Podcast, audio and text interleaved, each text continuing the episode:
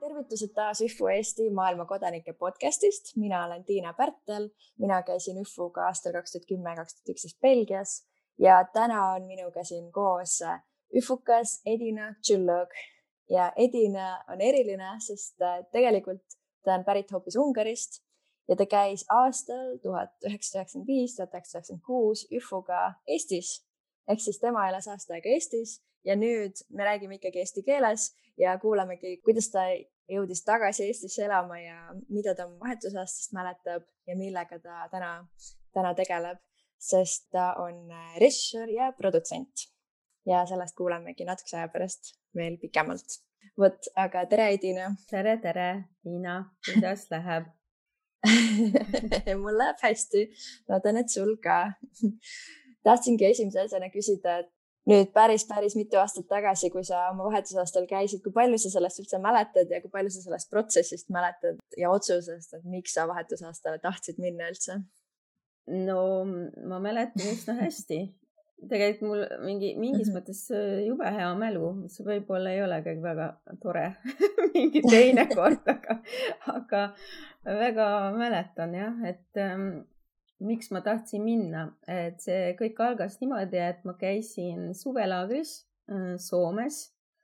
Ja meil olid sellised Soome sõbrad ja äh, seal õppisime soome keelt. Ja noh, suvel mingi üks nädal, kaks nädalat olime Soomes ja ma sain aru, tegelikult ma ise ei arvanud, et ma olen keelte peale andekas või niimoodi, aga kui ma olin seal Soomes kaks nädalat, see keel nagu lihtsalt äh, tuli see oli nii hämmastav, et nagu kahe nädalaga ja wow. et nagu saab, saab nagu, kui sa oled nagu keskkonnas, siis sa saad nagu nii kiiresti seda omandada, muidu seal mm -hmm. inglise keelega seal nagu ja vene keelega seal koolis nagu hästi piinlesime.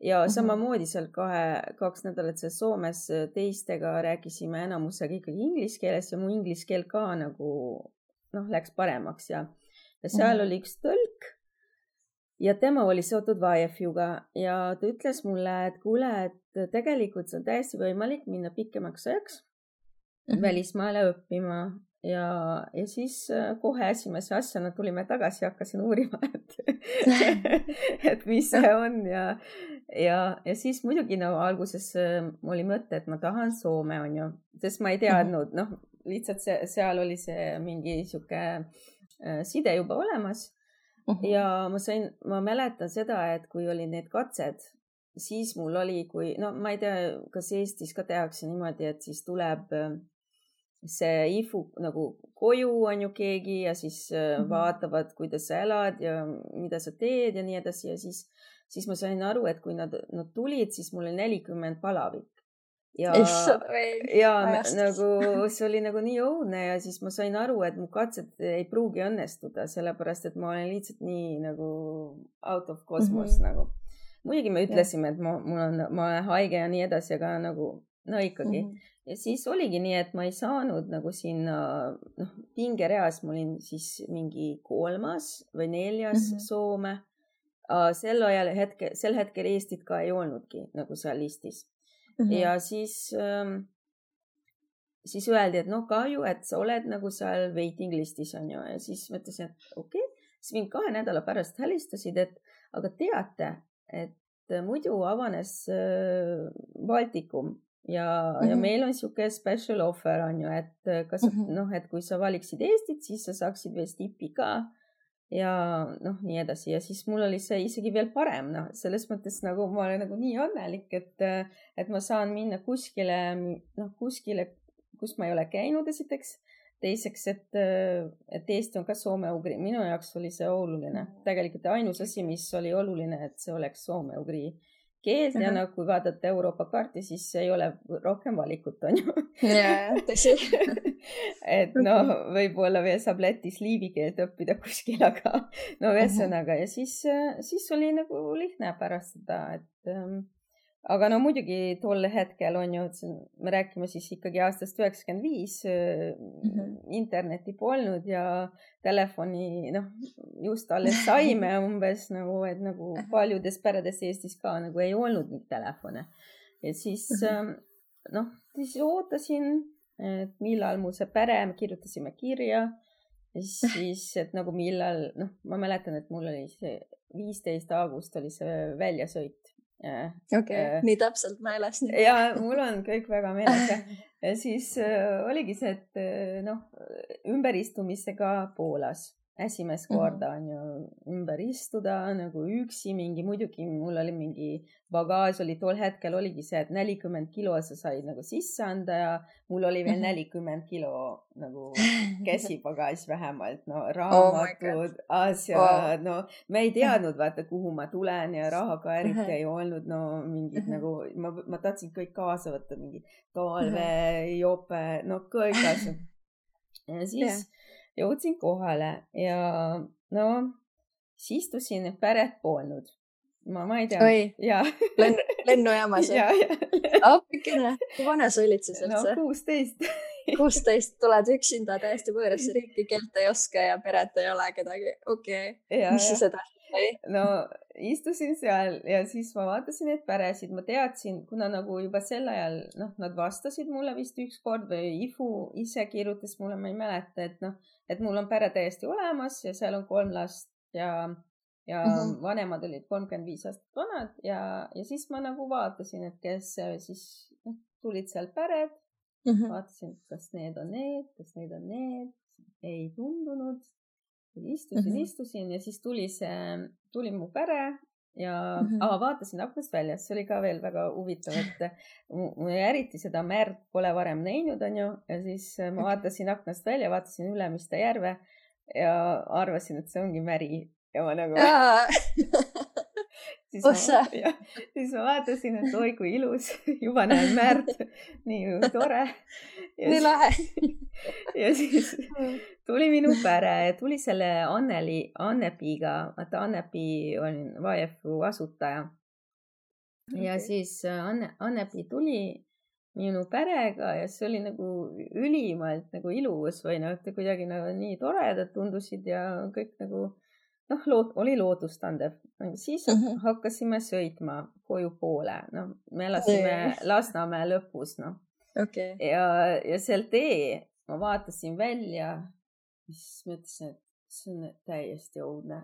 no ainult mingi plokkmajad, mingid uh -huh. nagu õudsed, mingid tehased, mingid nagu räpased teed ja no uh -huh. ühesõnaga nagu mul nagu noh, juba esimene šokk nagu tuli nagu peale ja siis mm -hmm. õhtul ma mäletan, et noh, õhtu oli tore, sõime kooki ja tutvusime ja siis nagu armas, siis, siis, siis nutsin, ma mäletan, et see oli esimene, et issand jumal, et mis oh nüüd saab, et ma pean siin olema nagu.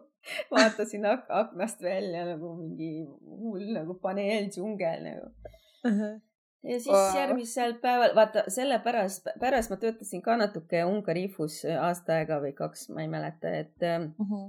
et sellepärast ongi tegelikult oluline see inbound nagu laager, vaata, et uh -huh. sisse, noh, et nagu, et kohe ei satu nagu uh -huh. võib-olla, aga noh, kellele siis tehakse laagrit, kui sa tuled üksi, on ju. aga kas sel ajal oli teisi sissetulevaid õpilasi mm? -mm. ei olnud, olidki esimene? Mm -hmm see oli ka nagu öeldi, et seal Lätis on veel keegi mingi okay. mingi, okay. mingi Norra poiss, et nagu wow. proovisime seal Lätis kohtuda, aga ei õnnestunud kunagi oh sa wow.. et ja.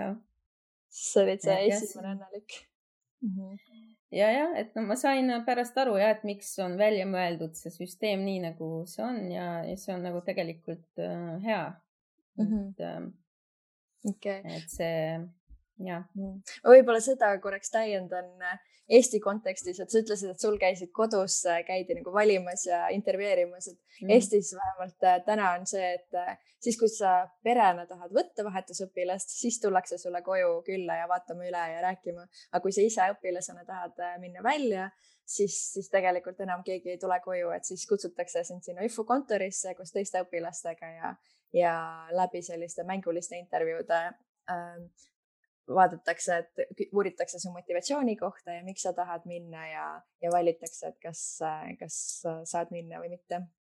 meil oli see ka, aga meil oli mm. mitmeastmeline see valik, valik, sest okay. tool hetkel kujuta ette, et piirid alles avanesid, me oleme kõik mm -hmm. sihuke post, postsovjetlikud nagu või noh, sotsialistlikud maad ja mm, -hmm. ja siis oli tohutu trügimine no päriselt nagu, sest mm -hmm. oli nagu kõikidel on mingi suur võimalus on ju minna mm -hmm. vaadata midagi okay. muud. täitsa usun. aga noh, sellepärast minu peale vaadati nagu juba, juba seal, meil oli see lõpula, noh, lõpp, noh, enne reisilaager Ungaris on ju mm. -hmm. ja, ja, ja seal oli, ma, ma arvan, et vähemalt viiskümmend vahetusõpilast, no, kes läksid ja mm -hmm. kes läksid välja ja minu peale vaadati, et nagu mis mõttes Eest, Eestisse, et nagu uh -huh. esimest korda kuulsid, et on sihuke riik ka olemas uh. -huh. ja siis, et nagu mida sa, miks nagu, et kui sul on võimalus valida Austraalia ja ma ei tea nagu uh -huh. Prantsusmaa ja Norra vahel, et sa lähed mingisse Eestisse aga see ongi hea küsimus, miks, kuidas see otsus tuli, miks just Soome, Ugri ja Eesti ma ei tea, ma, ma olen nagu noh, praegu, me pärast me sellest ilmselt räägime, et millega ma praegu tegelen, et nagu mm -hmm. ma arvan, et juba kah kaheteistaastaselt mul oli sihuke tõmme sinna Soome-Ugri maailma, et nagu, et mm -hmm. see mind väga huvitas. et sellepärast ma arvan. okei okay okei okay,, siis sa olid ainus, kes läks Eestisse ja kõik imestasid, et miks sa mujale ei lähe. aga kui palju sul aasta jooksul oli teiste nende vahetusõpilastega kontakte üldse, kes mujale läksid? Äh, väga tihe, noh, kui ma nagu ütleks sulle, et, ähm, et kui ma pidin ära kolima Eestist, on ju, no mm -hmm. lõpus, kui ma panin kokku need kirjad ja siiamaani mul on alles, vaata, ma olen siin praegu kontoris, tegelikult vaata need ma ei tea, kas sa näed praegu yeah,. mapid. see on nagu täis täis nende kirjadega. Vau, kui lahe. mälestus. et mul on nagu tegelikult mingi arhiiv võiks tekkida, et kuidas siis tol ajal oli, ma mäletan, et ma Norrasse kirjutasin ühele, Hollandisse, siis muidugi Ungariga oli nagu tihe sihuke kirjavahetus mm. -hmm. vahest oligi nii, et ma, ma olin seal vaata Lasnamäel ja panin postkasti lahti ja siis lihtsalt nagu mingi kümmekond nagu kiri nagu lihtsalt oli seal põrandal ja siis vahepeal ma nagu tegin siukese installatsiooni oma toas, et nagu tegin neid nööre niimoodi mm -hmm. ja mhm. siis riputasin neid kõiki kirju. et mm -hmm. see oli päriselt nagu niimoodi, et nagu sa said selle A, A4 lähtuda nagu, see on päris huvitav wow. aeg. nii lahe et jah, me, me enam ei niimoodi ei kirjuta, aga ma arvan, et see on nagu mm -hmm. selles mõttes teraapiline, et mm. -hmm. et seda võiks nagu no võib-olla tänaste õpilastele ka soovitada ja jääb meelde mingid asjad ja kuidagi nagu jääb alles kuidagi. ja kindlasti hiljem on mõnus neid, ongi, sul on alles need mappide kaupa, saad uuesti üle lugeda ja vaadata, mis toimus. see on päris lahe.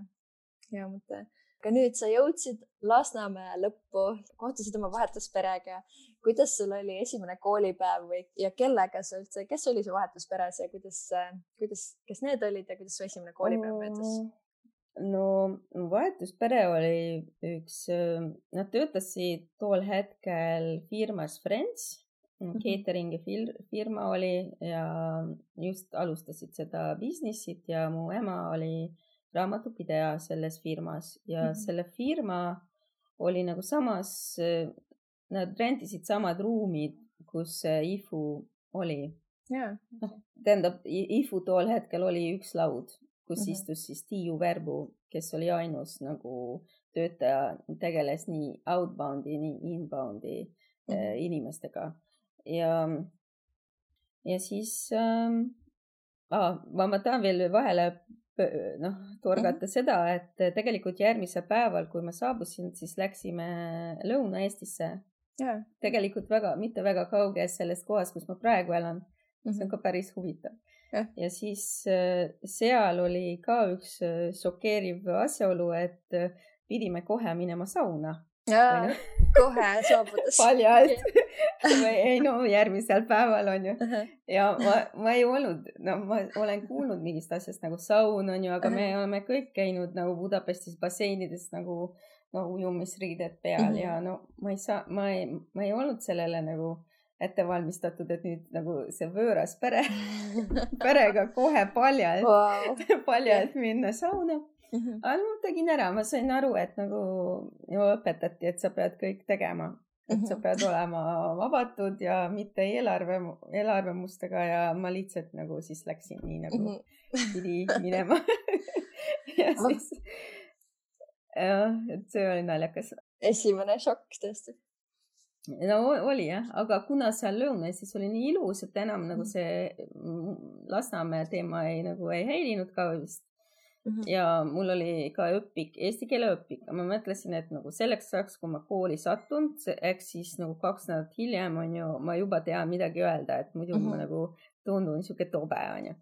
Siis siis põhiliselt, mis me tegime seal äh, maal oma õe, no mul oli kolm õde, üks oli viieaastane, teine oli siis tol hetkel, ma arvan, kaksteist, kolmas oli vist üksteist või kümme, ma ei mäleta täpselt, võib-olla kolmteist, üksteist ja viis ja siis Mhm. nemad võtsid mind ette ja õpetasid mind. Iga päev, siis mul oli see raamat, just tuli Ungaris välja nagu tuli uus mm. -hmm. Eesti-Ungari keeleraamat, mis okay. täiesti vapustab, sest Ah. ma ei usu, et nagu teist, noh, kui oleks keegi prantslane sattunud, ma ei usu, et tal oleks selline raamat olnud. jaa, täitsa tõsi. et noh, ja et äh, mul vedas Mhm. ja siis õppisin sellest ja sel esimesel päeval Mhm. oli juba äge selles mõttes, et ma sain midagi öelda juba esimesel ja- päeval.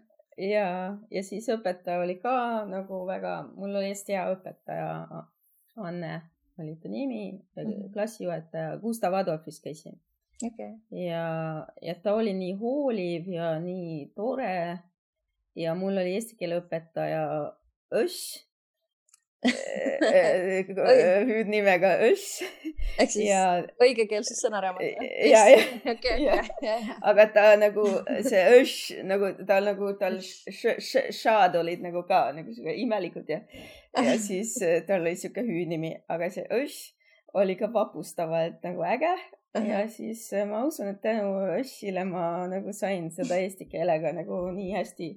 noh, kiiresti, et ta nagu spetsiaalselt tegeles, et ta sai aru, et, et mul on vaja nagu sihuke er, eraõpet, et nagu, et ma ei, et noh, et ma istun seal, okei okay,, aga mm Mhm. -hmm. nagu teised nagu tegelevad mingite asjadega, aga mina tegelesin siis äh, süstemaatselt nagu mingite pööramistega ja keenustega Mhm. ja, Mhm. ja iga, no iga päev päris, päris palju ja alguses ma mäletan, et kõikides tundides tegelikult ma tegin neid harjutusi, eestikeelseid harjutusi, kuna ma nagu niikuinii ei saanud mitte, mitte milleski aru, onju. Mhm.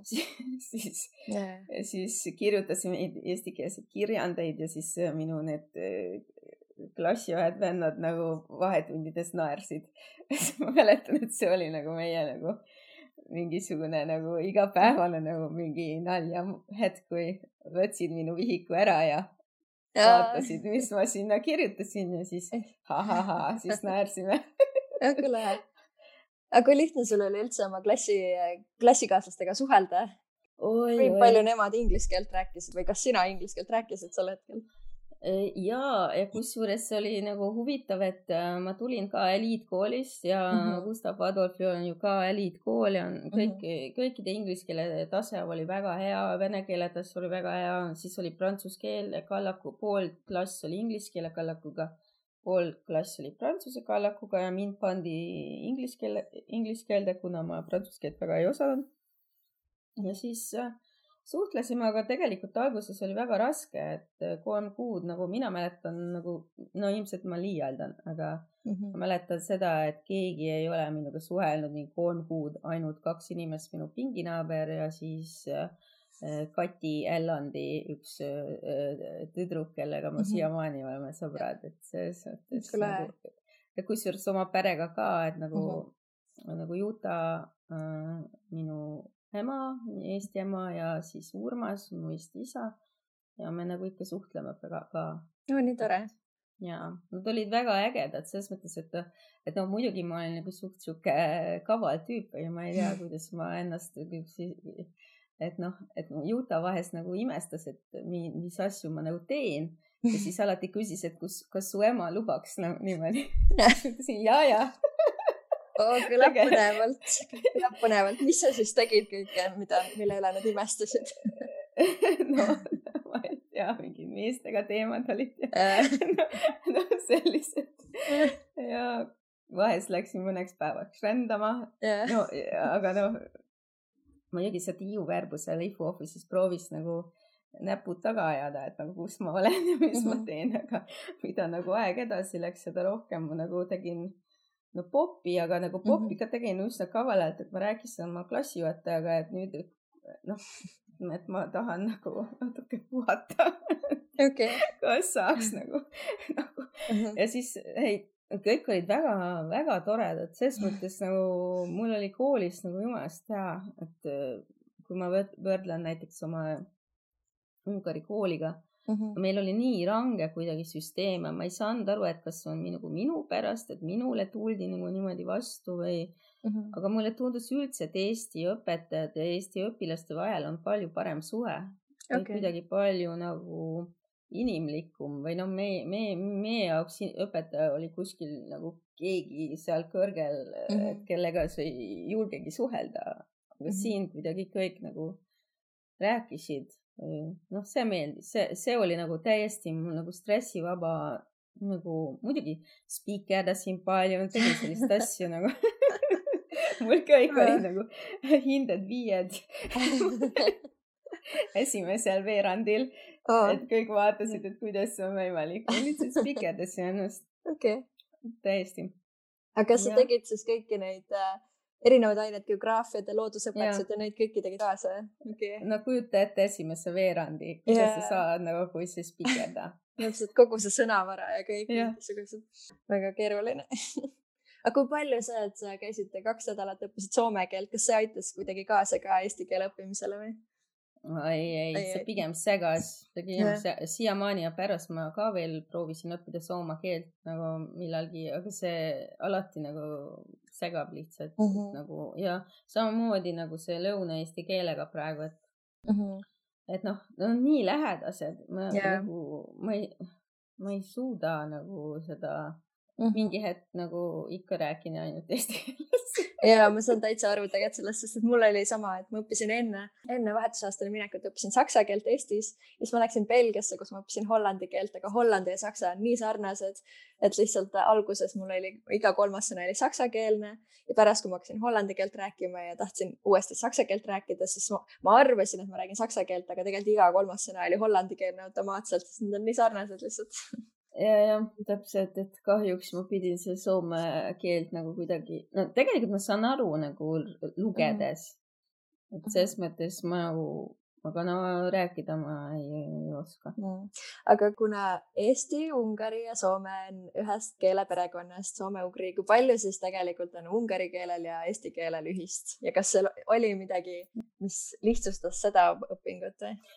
Ma usun küll, sest äh, pärast ma proovisin näiteks õppida portugali keelt või mm -hmm. noh, itaalia keelt ja, ja isegi rumeenia keelt proovisin oh. ükskord õppida ja oh. need on nagu väga teistmoodi keeled nagu ülesehitusel ja grammatilises mõttes, et äh, ma arvan, et äh, ikkagi väga-väga sarnane see süsteem mm. -hmm.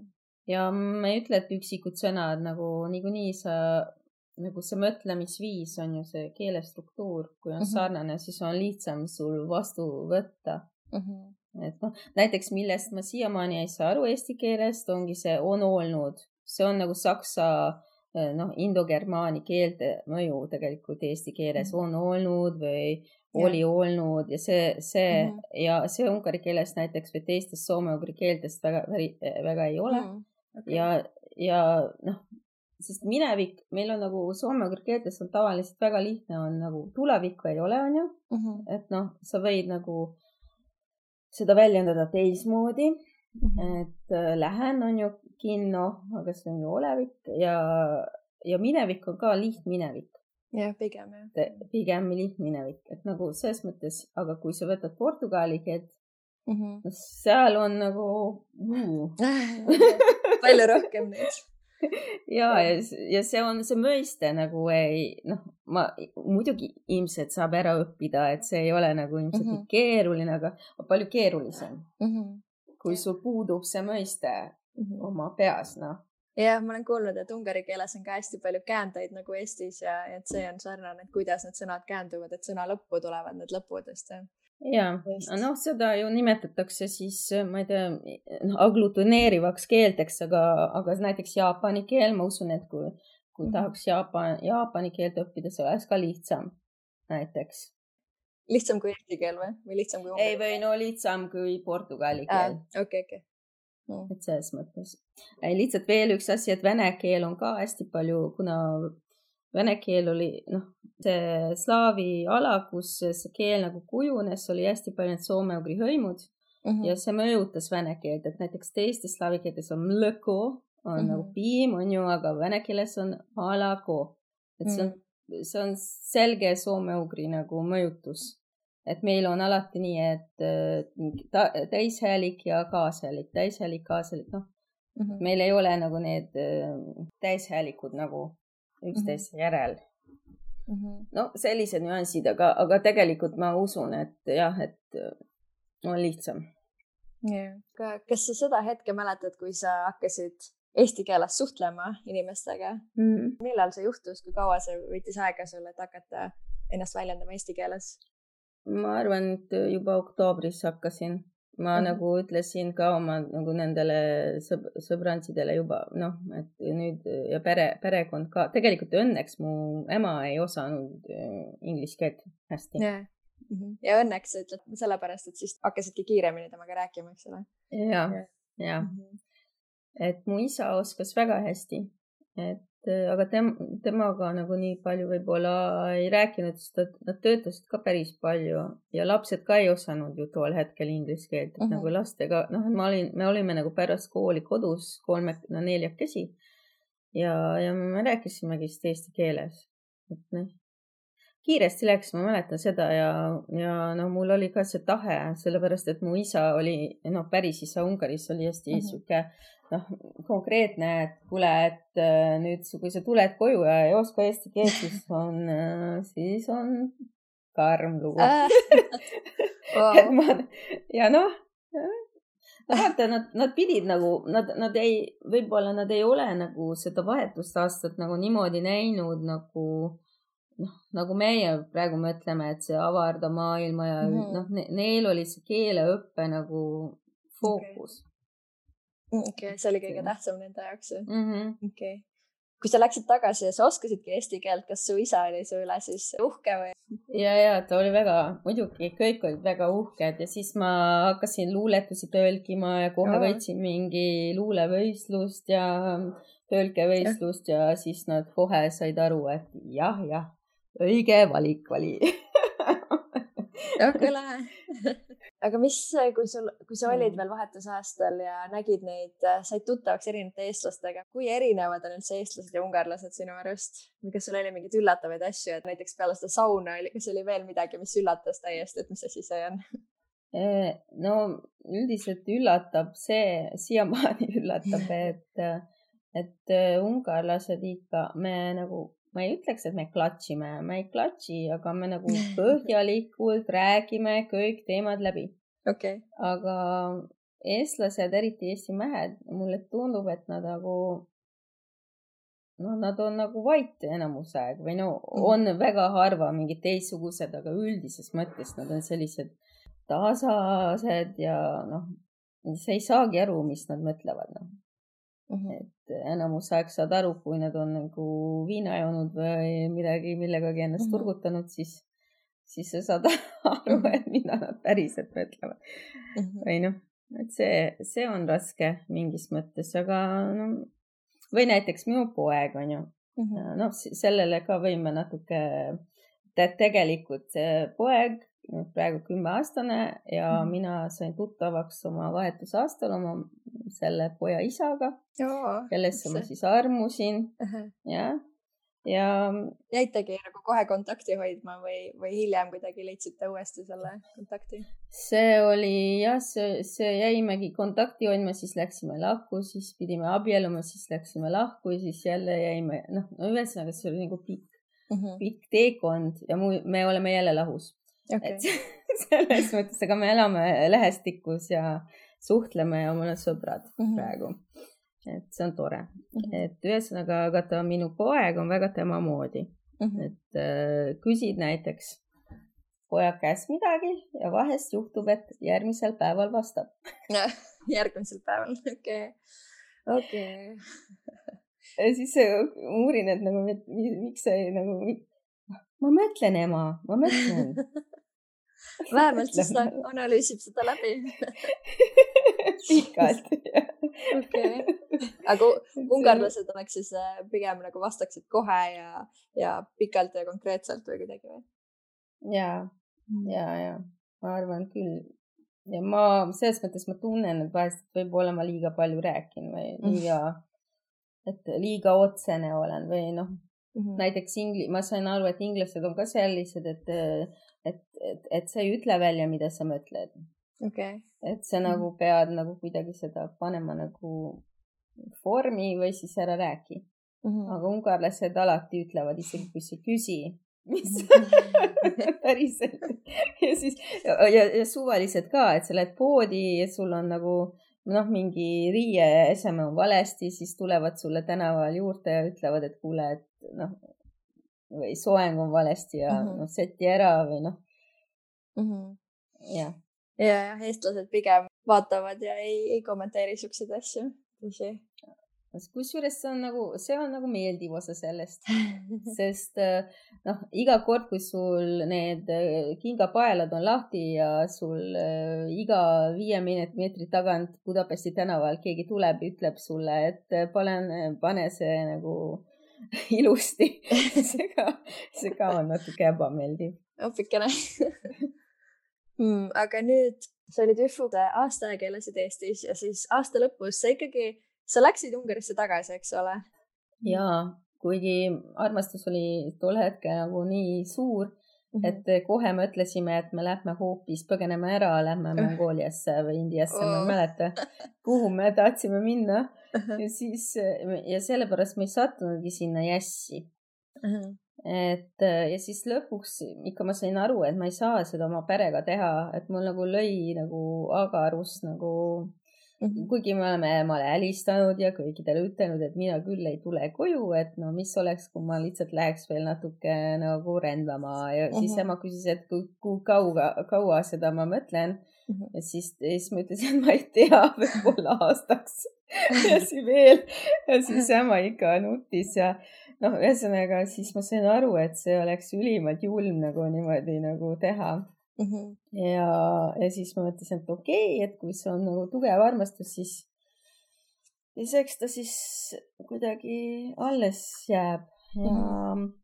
Ja läksingi koju niimoodi, et see Ungari aukonsul ostis mulle kojupiletid, sest ma pidin ju Jässile minema, mul olid kõik piletid nagu olemas Jässile ja noh, edasi, et mm -hmm. ja noh siis ma läksin koju ja muidugi ma olin nagu üsna sihuke kurb, et nagu mis, et tegelikult ma arvan, et see jess oleks ka aidanud nagu normaalselt maha tulla sellest mm -hmm. asjast mm. et äh, see aga see kultuuršokk kaks oli palju hullem minu arust nagu see koju saabumine, kultuuršokk on nagu palju hullem kui see okay.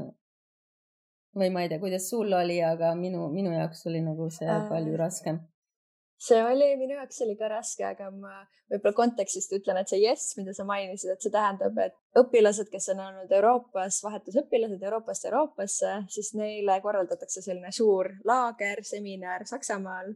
ma ei tea, kas sel ajal oli ka Saksamaal, kus nad tulevad kokku ja kõik saavad koos on sellised erinevad töötoad, kus saab meenutada vahetusaastat ja mida kaasa võtta ja kuidas edasi, et sihuke vaheetapp enne koju minekut. ja minu jaoks jah, mina käisin ka seal ja mulle see tegi nagu palju lihtsamaks selle tagasi Eestisse tuleku sest oligi, sa olid juba ümbritsetud inimestega, kes kõik said aru, mida sa läbi elad ja sa tundsid kohe, et okei okay,, ma ei ole ainus, kes tunneb, et on nagu kahe maailma vahel praegu nagu pendeldamas või, või ja, ja see tegi lihtsamaks selle. aga kuidas sul see šokk tagasi tulles väljendus või mis see siis tähendas oh,? no üldse, et vaata, et äh, see suhtle, ma suhtlesin kirja teel oma sõpradega, aga ikkagi neil oli nagu aasta aega ilma minuta need seiklused -hmm. ja nagu raske nagu, no meil oli mingi suur seltsielu, kui ma ära tulin, kui, kui, mm ma olin nagu, vaata teine klass lõppes, no meil on klassid niimoodi, et kaheksa pluss neli, et okay. nagu teine gümnaasium lõppes mm, -hmm. kolmas ma olin Eestis ja siis lisaks ma pidin kõik eksamid äh, ju järgi tegema, et ma tahtsin ja. oma klassiga edasi minna. ja no terve suvi õppisin muidugi, see oli nagu päris hull mm. -hmm. et siis tegin eksameid ära septembrist või ma ei tea, millal. Äh, ja siis, siis hakkas see juba hull nagu treening sellele lõpueksamile, meil on see väga oluline ja et, et kuhu sa sisse saad, mis ülikooli ja mm. -hmm ühesõnaga sihuke eliitkooli teema ja siis ma muudkui õppisin, et ma mäletan, et, et siis, siis nagu rohkem noh, seda noh, ütleme nii, et teises klassis pidutsesime nagu hullud ja nagu ma arvan, et viimases klassis me nagu neid pidusid nagu nii palju ei olnud või ma ei mäleta seda mm. -hmm. pigem õppisime palju mm. -hmm. ja okay. siis äh, raske oli, ma mäletan, et raske oli sihuke üksikuse tunne oli noh mm. -hmm. et ja siis, siis lisaks oli see südameteema, see poissi mm. pärast ja siis on nagu, ah, see oli keeruline, keeruline aeg, aga siis ähm,, siis tegin need eksamid ära ja suvel tulin Eestisse uuesti. kohe peale siis... neid äh, kooli lõppu siis jah? ja, ja siis ma tulin mõneks nädalaks nagu mm -hmm. reisima lihtsalt ja vaatama oma pere ja et siis pärast käis siin iga aasta vist või peaaegu iga aasta. jah, see. aga kui sa tagasi tulid peale vahetusaastat, kas sa tundsid, et, et kõik on nagu, et kõik läheb samas rütmis edasi, nii nagu ma jätsin elu Eestisse või, või on muutunud ka midagi? Ei no ikka on muutunud, aga mm. siis võib-olla juba olin nagu harjunud selle või noh, siis ma ei ole, võib-olla ei ootanud, vaadake, et kui sa nagu esimest korda saabud pärast aastat koju, siis sa ootad, võib-olla mitte kõikidel, aga enamustel on need ootused, et umbes mm -hmm. kõik on selline, nagu sa jätsid, aga tegelikult yeah. kõik on muutunud. aga siis sa oled juba nagu harjunud sellega, et mitte midagi ei ole nagu endine, et see on ainult sinu peas ja mm. -hmm. et ma arvan, et see on üks nagu positiivsemaid külgi selle vahetusaastal, et sa õpid elama selle maailma muutustega või näed sellega, et kõik maailmas muutub, mitte midagi ei ole nagu noh, paigal noh mm -hmm.. see, see on tore, et, et sa harjud sellega ära. siis sa saad ka nagu kiiremini nagu ise muutuda ja kiiremini nagu harjuda mingite olukordadega, et sa jääd, ei jää kinni mingitesse mm -hmm. asjadesse, noh. jaa, okei okay., aga nüüd sa elad päriselt Eestis, eks ole mm? -hmm. millal ja. sa siia tagasi kolisid nii-öelda teadmisega, et nüüd sa jäädki siia? no siis oligi nii, et ma olen nagu päris palju reisinud ka igal pool ja elasin igal pool, aga siis olin äh, Ungaris ja õppisin filmi. Ehm, ja siis ehm, ma sain aru, et kui ma nagu väga kaua jään Ungarisse, ma hakkasin tootma mingit tele, telesarja, kus ma olin režissöör mm -hmm. ja see võttis kõik mu aega, kõik mu energiat eh, ja mitu aastat onju. ja siis ma sain aru, et kui ma nagu ei muuda midagi mm, -hmm. siis esiteks mul kaob see eesti keele oskus, mis, mis ma nagu, mille peale nagu vaatasin nagu suure väärtusele, et ma nagu seda ükskord olen ju välja väidelnud mm, -hmm. nagu kui see nagu lihtsalt ära kaoks, see oleks nagu noh, kohutav nagu minu nagu vaatenurgast. ja siis ma nägin ja ju selle produktsiooniga ka olime juba enam-vähem nagu öö, lõpetanud ja ma nägin, et BFM avanes Eestis ja siis mm -hmm. ma vaatasin, et oo, äge, et uh -huh. filmikool, et no, et ma siis nagu proovin katsetada mm, -hmm. sest ma ka sain aru, et ma ei taha teles olla, et ma tahan pigem nagu filmidega tegeleda ja noh, et selleks minu see Ungaris saadud see ühe või kaheaastane see filmikool, kus ma käisin, et see ei, ma sain aru, et see ei ole piisavalt äh, sügav olnud selles mõttes, et me õppisime pigem niisugust äh, dokumentalistikat ja tele, teleteemat mm. -hmm. ja siis äh, kaks tuhat seitse tulin siis katsetele mm -hmm. ja saingi sisse ja, ja muidugi ma nagu läksin sinna rahvusvahelisesse, sest ikkagi kartsin, et ole mu eesti keel. Kuigi ma oleks võinud nagu minna, ma mõtlesin korraks, et ma lähen sinna bakasse eesti keelele mm -hmm. kats-, katsetan, aga ma sain aru, et ma olin argpüks ja mhm. läksin, läksingi ikka rahvusvahelisele mm -hmm. magistratuuri siis. ja, ja siis hakkasingi nagu Eestis filme tegema ja mm.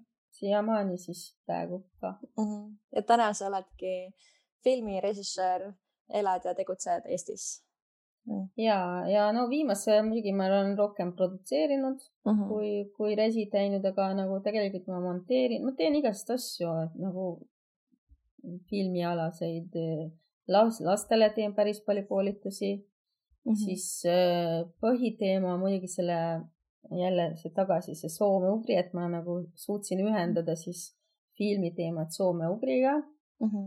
ehk siis lõin sellise MTÜ nagu Soome-Ugri filmifond okay., kus siis, äh, mille nagu eesmärk ongi see, et soome-ugri oma, omakeelsete filmide tegemise toetamine ehk siis käime, õpetame Äh, filmid teha oma keeles, mingeid väikseid hõimu Siberis ja igal pool maailmas mm, -hmm. aga noh, põhiliselt soome-ugri rahvaid, käisime antide juures, äh, käisime tuvas, me käisime hästi palju, noh, kui veel sai nagu reisida, praegu ei saa mm. -hmm. ja siis populariseerime seda, räägime inimestest soome-ugrist, käisime näiteks Türgis, noh, kohtades, kus nagu keegi ei tea mitte midagi sellest yeah. asjast ja siis meil on iga-aastane filmifestival, mis on sihuke kultuuri- ja filmifestival Lõuna-Eestis, Sännas äh, soome-ugri filmifestival, et seda, kui keegi on huvitatud, võib mm -hmm. tulla ka vabatahtlikuks ja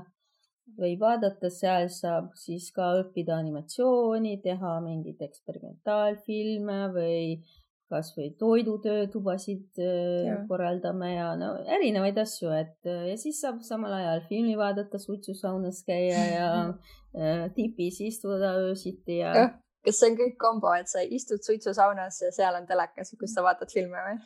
ei, sellist asja ei ole, aga, aga, aga no ei, programm on balansseeritud, ütleme nii, et kui programmid on läbi, kontserdid läbi, siis sa saad minna suitsusaunasse mm. -hmm yeah. ja hüpata vette. ja mis selle festivali nimi on? Äh, Soome-ugri filmifestival FUF okay.. FUF on ta nimi mm. -hmm. et saab vaadata www.fuf.ee mm. -hmm.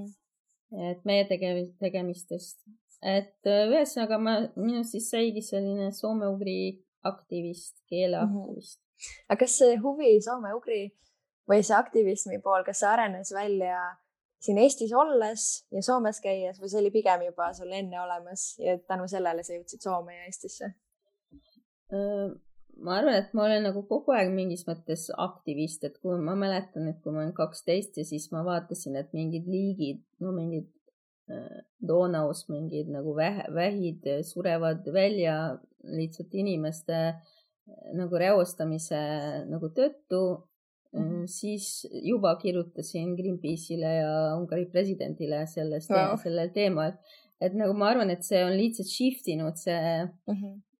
See aktivism nagu, kui ma sain aru, et äh, need keeled, et äh, okei okay,, et me, me siin oleme Eestis, teil on ka riik ja ungarlastel on ja soomlastel on riik ja me hoiame oma keelt, aga teised, kellel ei ole riiki mm, -hmm. neil on nagu tegelikult väga raske seda nagu hoida või noh mm -hmm., et noh, mitte et nagu võib-olla minu tegevus isiklikult on nii palju aitaks, aga ma usun sellesse, et äh, midagi ikka saab teha midagi head nagu maailmasse, et nagu, et, et kui mul on see variant olemas, et miks mitte siis kulutada oma elu sellistele asjadele mm, -hmm. millesse ma usun, et see on tore, kui nagu minna kuskile, ma ei tea, olla õlikaevanduses või noh, selles nafta juures olla see teispool, mhm. kes reostab seda loodust nagu, kus need inimesed elavad, et noh, see on mhm. nagu, ma arvan, alati on tegelikult inimene ise valib lõppkokkuvõttes, et millega ta oma elu veedab mm. -hmm.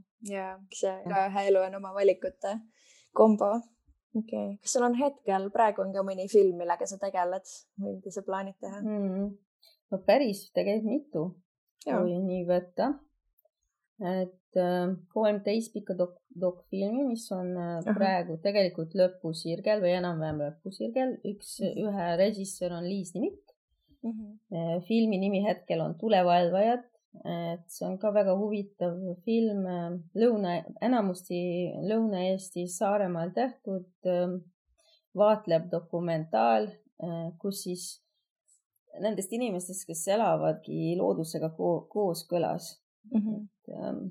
ja tulevalvajad on hetkel selle nimi mm. -hmm. ma ei saa lubada, et see lõpuni jääb nagu, et nagu, et kui see film välja tuleb, siis ka mhm. sama mm, -hmm. sama nimega mm. -hmm siis äh, on üks teine täispikk ka nagu montaaži lõpusirgel on äh, see Eeva Säpping on režissöör ja äh, Siberi eestlastest uh -huh. on see film ka nagu kolme naise, Siberi eesti naise nagu lugu uh -huh. ja kohanemise ja noh, see kõik, mis sinna juurde kuuluv ja väga huvitav, et nad räägivad seda väga vanat eesti keelt jaa, okei okay.. see on väga-väga nagu põnev, ma arvan, tuleb eestlaste seda vaadata mm. -hmm.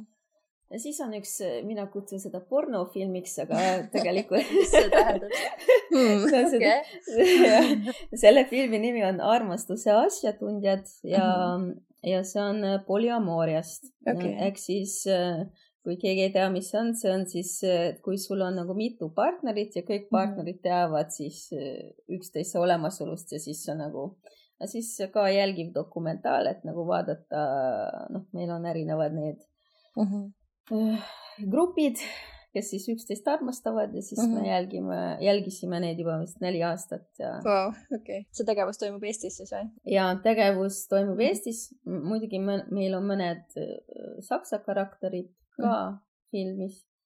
et selles mõttes see on ka väga põnev teema uh, -huh. et ja siis on mul need animafilmikesed, väga põnevad, et üks äh, nukufilm mm -hmm. Eha vari, mis just alles äh, sai nüüd sinna äh, produktsioonitoetust ja noh, kolm kuud juba on võttes mm. -hmm. selle saab ka vaadata Facebooki lehel, väga huvitav film tuleb mm. -hmm. väga ilus. režissöör Olga Stalev ja mhm. teine film on nagu Inimene kui kulg mm. -hmm. see on sihuke kombineeritud äh, segatehnikaga äh, animafilm ja režissööriks siis Helen Unt mm. -hmm. ja see ka sai, just eile sain hea uudist, et sai toetust yeah,. Yeah, yeah. palju õnne aitäh, et saab tootma hakata mm. -hmm. oh, wow. Kuidas su igapäev siis välja näeb, kui sul on siin viit erinevat filmi, kõigega tegeled kogu aeg või? no see ongi selles asjas, et vahest nad nagu nii pikalt nagu venivad, vaata, et mm -hmm. nagu ma ei pea kogu aeg nagu selles mõttes töös olema, et nagu produtsendi töö, ma arvan, et alguses on pigem see, et sa saaks toetust ja kui see on -hmm. juba saanud, siis on need võtted, on ju, aga seal nagu näiteks minu dokkide puhul nagu väga palju seal ma ei teinud, et noh mm, -hmm. mis seal ikka, võtad tehnikat ja režissöör, operaator ja helimees lähevad ise, tegelikult teavad, mida teha, et mm -hmm. väga palju seal nagu ja siis ma usun, et lõpus, kui tuleb see promo ja tuleb välja kinodesse, siis, siis on nagu töö suur mm. -hmm. et vahepealsed etapid on veits siukesed lahjemad mm. -hmm. aga nojah no eile ja eile tuli veel, üleeile üks väga huvitav pakkumine, ma ei tea. et äh, kas vastu võtta, et üks, ma ei tea, kas sa oled kuulnud sellisest äh, mähest, äh, üks udmurti, ka soome-ugri keel mm. -hmm.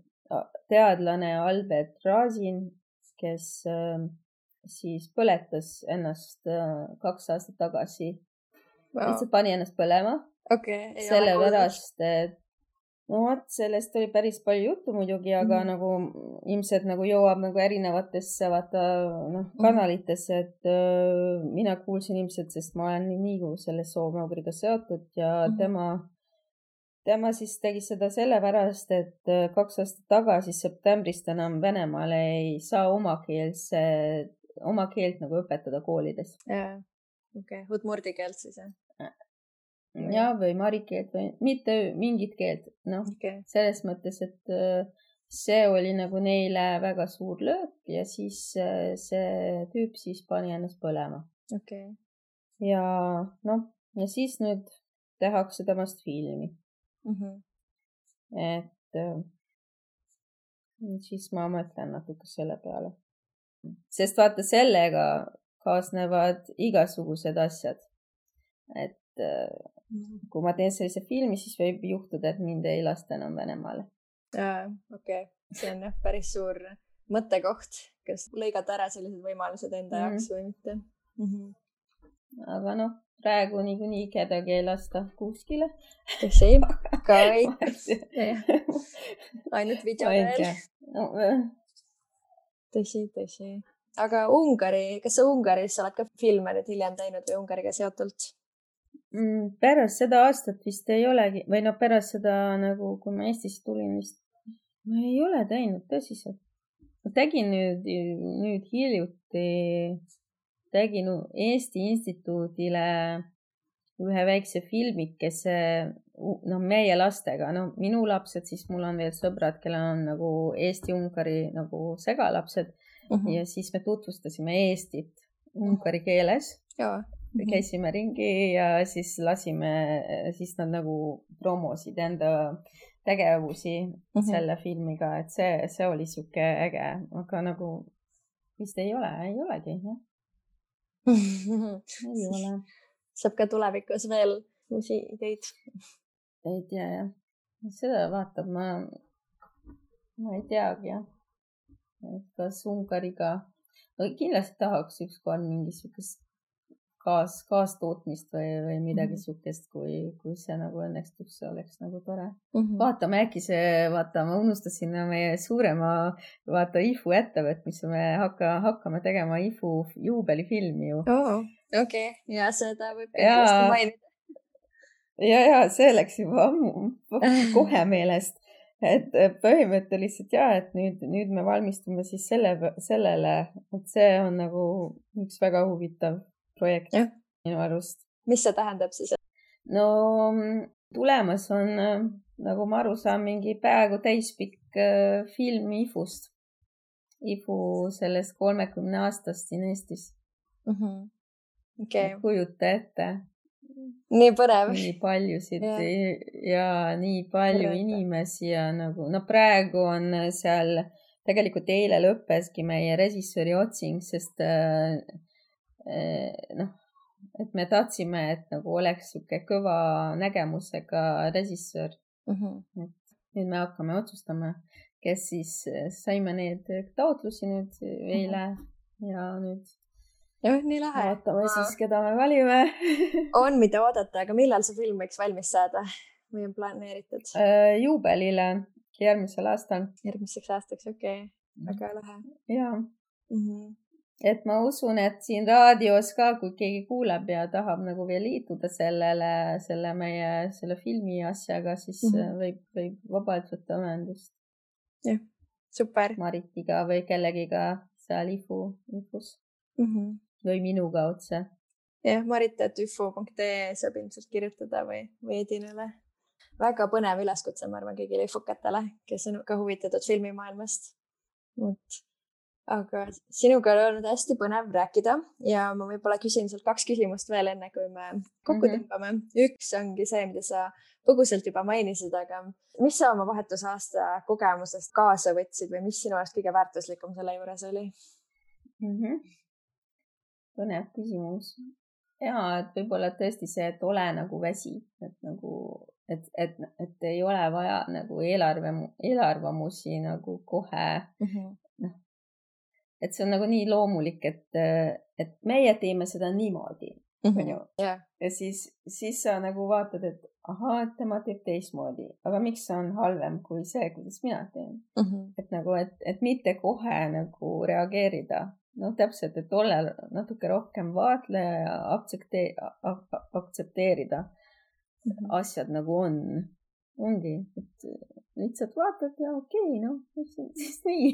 Mhm. et see tegelikult aitab mind väga palju oma töös, et äh, kui organiseerid midagi või et ma ei lähe kohe närvi, kui asjad nagu niimoodi ei kuku välja, nagu mina seda ette kujutasin.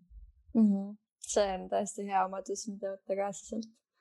ja väärtus ja teine küsimus, teine huvitav küsimus, kui sa läheksid uuesti vahetusaastale, siis mis riigi sa nüüd valiksid hmm.? Ja, see on jah, päriselt, noh, ma arvan, et praeguse minaga, no ma arvan, et tol hetkel jälle valiksin Eestit, aga aga kui praeguse minaga nii, võtame nii, et ma juba oskan eesti keelt ja ma olen see inimene, kes ma olen mm, -hmm. siis ma arvan, et ma läheksin nüüd kuskile Lõuna Ameerikasse mingisse hõimu juurde, kuskile džunglisse. ehk siis totaalselt kuhugi teise kohta, kaugele ja tundmatusse vist. kuigi samas seal on ka sügavad juured kindlasti ja hästi palju sihukest kultuuri, mida õppida ja süveneda.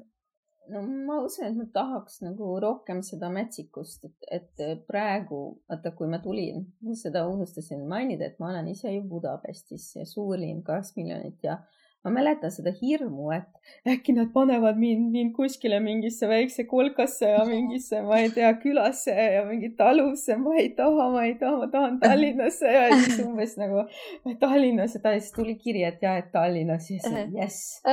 et nagu ma ei, ma ei suutnud ette kujutada, et ma saan hakkama kuskil mingis maakohas. Ja nüüd ma elan kuskil sügaval metsa sees, kuskil Läti-Vene piiri ääres ja mulle hullult meeldib see ja ma usun, et nagu kui ma saaks seda võib-olla kogemust, ma oleks varem saanud. metsas elamise kogemust jah? ja võib-olla see oleks veel parem olnud, aga ma ei tea, noh mm -hmm., seda ma ei tea ju kunagi. aga sellepärast ma valiksingi mingi džungli teemat, kus ei ole mingit tehnoloogiat ja lihtsalt õppida nagu ellu jääma ja õppida neid taimi ja, ja mm. -hmm. jah. seda aga kui sa tagasi Eestisse tulid, kas sa läksid kohe siis metsa elama või sa jõudsid sinna kuidagi hiljem? ei, palju hiljem, et äh, see oligi, et ma lõpetasin siis seda BFM-i mm -hmm. ja sündis mul poeg, see esimene poeg ja, ja siis mu mees ütles, et noh, aga, aga miks ma ei lähe maale elama. ja siis mul oli juba nagu sihuke pohhu, pohhuist selles mõttes, heas mõttes, et nagu no okei okay,, siis proovime seda ja noh siis läksime esialgu mingisse üürirendi talusse ja mulle väga meeldis, hakkas meeldima see, et nagu loodus ja käid ringi ja sul ei ole seda segavaid mürasid ja energiat on rohkem mm. -hmm. jah, niimoodi sattusin, mis aasta see oli vist, ma arvan, et kaks tuhat kolmteist mhm. juba siis päris peaaegu, peaaegu kümme aastat mm -hmm. olen siin olnud. varsti on metsajuubeli aasta ka siis jah, ja metsajuubel. aga nagu sa näed, et see, et vaata, et ma nagu tahan nagu julgustada teisi, kes on kahe vahel uh, -huh. et tahaksid maale kolida, aga mida ma seal teen, on ju, et õnneks Eestis on võimalik täiesti niimoodi tegutseda, et sa oled kuskil, ma ei tea, kus, aga ikkagi saad interneti kaudu teha oma tööd, et, kui vähegi võimalik, siis ma julgustan maale kolida, sest see on palju ägedam ja noh, energiat on rohkem ja sa saad tore, noh, puhast toitu süüa ja eriti praegu, kui on see koroona ja sa ei saa liikuda linnas, ma usun, et, et see võib olla väga sihuke, no rusuv on ju -hmm. vaimselt, et sa, sa ei saa minna kuskile, et, et noh, kui sa oled maal, siis on nagu loodus, loodusesse ikka võib minna ja see on nagu avar ja mm. -hmm.